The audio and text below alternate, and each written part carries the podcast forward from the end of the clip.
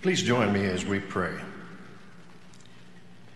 Most High God, as we hear the scripture read, give us eyes to see, touch our lives. For it's in your name we do pray. Amen. The reading today comes from the book of Exodus, chapter 12, 37 through 42, and chapter 13, verses 17 to 22. The scripture reads as follows The Israelites journeyed from Ramses to Succoth, about 600,000 men on foot, beside children accompanied them. A mixed crowd also went up with them, and livestock in great numbers, both flocks and herds. They baked unleavened cakes of the dough that they had brought out of Egypt. It was not leavened because they were driven out of Egypt and could not wait. Nor had they prepared any provisions for themselves. The time that the Israelites had lived in Egypt was 430 years. At the end of 430 years, on that very day, all the companies of the Lord went out from the land of Egypt. That was for the Lord a night of vigil to bring them out of the land of Egypt. That same night is a vigil to be kept for the Lord by all Israelites throughout their generations. When Pharaoh let the people go, God did not lead them by way of the land of the Philistines, although that was nearer. For God thought, if the people face war, they may change their minds and return to Egypt. So God led the people by the roundabout way of the wilderness toward the Red Sea. The Israelites went out of the land of Egypt, prepared for battle. And Moses took with him the bones of Joseph, who had required a solemn oath of the Israelites, saying, God will surely take notice of you, and then you must carry my bones with you from here. They set out from Succoth and camped at Etham on the edge of the wilderness. The Lord went in front of them in a pillar of cloud by day to lead them along the way, and in a pillar of fire by night to give them light, so that they might travel by day and by night. Neither the pillar of cloud by day or the pillar of fire by night left its place in front of the people. This is the word of the Lord. Keeping watch. Aunt Lois, my great Aunt Lois, was the storyteller in our family. And she worked in a great big department store in Atlanta, Georgia, selling women's hats. Although she lived in South Georgia in a little town called Locust Grove, about 30 miles to the south. Occasionally, she would stay over and spend the weekend with us. And we delighted to have her come because my brother and I knew that we were going to get a story. She would come and she would have dinner in our house, and after dinner, she'd go out to the front porch and get in her favorite rocking chair, take out a cigarette because she said it kept the mosquitoes away, and she would begin to rock back and forth and as the evening grew on, all that you could see of Aunt Lois was the lit tip of that cigarette rocking back and forth. My brother Phil and I sat cross legged at her feet, ready to drink up every word that she would say, hoping that she would tell us a ghost story. Because the ghost stories that Aunt Lois could take, we were sure, would make the hair stand up on the back of your neck. Well, on this particular night, she said that she was going to tell us about Uncle Al. Now, we didn't have an Uncle Al in the family, and we really didn't know who she was talking about, but we were ready to listen. She said that Uncle Al had made his fortune in Chicago. And then he retired to this little town in South Georgia of Locust Grove, and there he built a house. After his death, he left the house to Aunt Lois and her sister Elizabeth. She said then this of, of Uncle Al, and this is how she began her story. She said, Well, people said that Uncle Al was born with a veil over his eyes. She paused. She rocked back and forth as slowly as she could go, puffed on the cigarette a time or two. It seemed like an eternity for Phil and I as we waited and waited. But then she spoke again and said, Because Uncle Al was born with a veil over his eyes, he could see things other people could not see. Almost in unison, Phil and I said, Like what? Well, there was no answer. As a matter of fact, we asked a lot of questions that night, and we really got very little information at all. It sounded awfully mysterious to me, but I began to wonder I began to wonder could a person really see things other people cannot see? Well, later on, I found a story of a man named Viktor Frankl, which I'm sure you've heard of. But Frankl was a person who could see things other people could not see.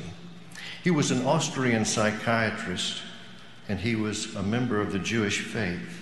And because of his faith, he was put in Hitler's concentration camp. He would lose all his family except one sister. As he was there in the prison camps, he began to observe that prisoners who survived possessed a sense of meaning and purpose in their life. But for those who had no sense of meaning or purpose, their chances were not too great. He tells a story of being out on a winter work detail. And it was a, a rough detail in, in that they were required to dig a ditch, and the earth was frozen, and his pick was bouncing off of the earth. Everything was gray, he noticed. The sky seems to come came down and met the horizon. The snow wasn't quite bright, it was a dull gray. And the mood of all the prisoners, it was gray as well. But at that moment, he looked up and he looked to the horizon and he saw something that transformed his life. And this is what Frankl said in his own words. At that moment, a light was lit in a distant farmhouse, which it stood on the horizon. I sensed my spirit piercing through the enveloping gloom. I felt it transcend that hopeless, meaningless world and from somewhere I heard a victorious yes in answer to my question of the existence of ultimate purpose. It was et lux tenebris lucet, and the light shineth in the darkness. For Frankl, it was just not a light going on in the farmhouse. He attached meaning to that light, the meaning of hope that darkness could not overcome the light. You might say that he could see things other people could not see. He was attentive, he was aware, and he was keeping watch. This metaphor sustained Frankl, and even the memory of it would carry him all his days. In the book of Exodus, God is encouraging the Israelites to keep watch, to keep an eye on God in the midst of all the things that are happening. As we looked at the chapter 12 of Exodus, we realized that much has happened in those first 12 chapters. Moses was born, he was raised, he went and had an experience of a burning bush, given a mission by God to come back and to lead the children of Israel out of slavery. And as God commissioned Moses, he gave him the strength to carry this out. You know the story of the ten plagues and of the last plague being the death of all firstborn. It would be that plague that would finally motivate Pharaoh to let the people go.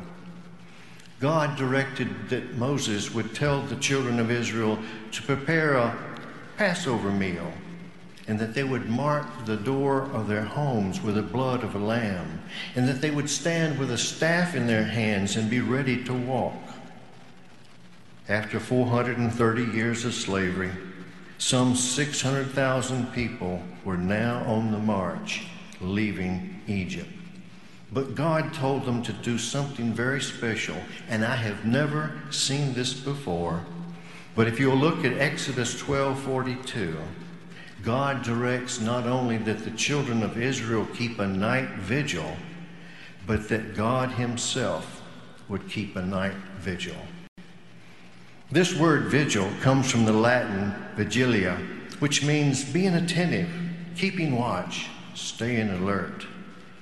Heather Hughes said about a vigil, she said, quote, keeping a spiritual vigil cultivates our sensitivity to what is most significant in life, reminding us that we do not live by bread alone. Being attentive would help the Israelites to see God in their midst as they went through these transitions. We're always in a transition, it seems like.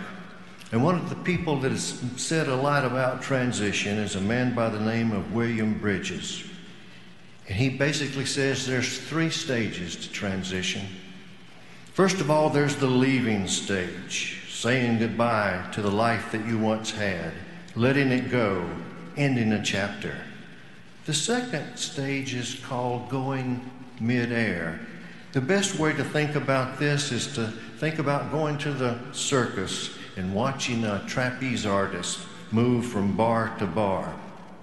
As you see this trapeze artist swing, there comes a moment in time where she lets go of the bar. She goes midair, waiting for the next bar to come. It's probably the most anxious part of this stage of hanging out there, knowing that there's no net below. The last stage, according to Bridges, is beginning again. That's starting over, finding your way, making a home, building a life. The Israelites were going through these stages of transition as they found their way. As we reflect on this passage from Exodus, we wonder what is it that we might glean from it? What is God saying to us? Well, Frederick Buechner, one of my favorite fellows, has something to say that might help us in our reflection of this passage.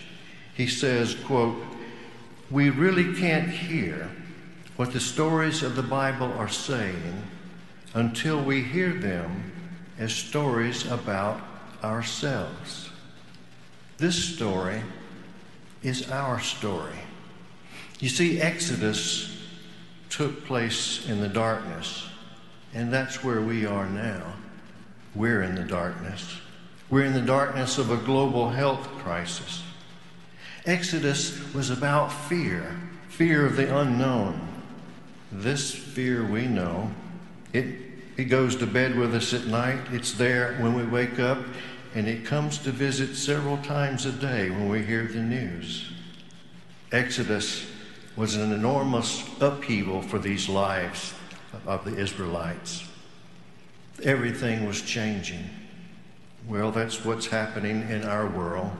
We grieve the life that we once had. We have to let go of so many things, it seems like. And we know the experience of going midair because we're there suspended in time, just waiting. When will life begin again? It seems like everything is so uncertain. But in the midst of this Exodus story, God challenges us to keep watch. So, how?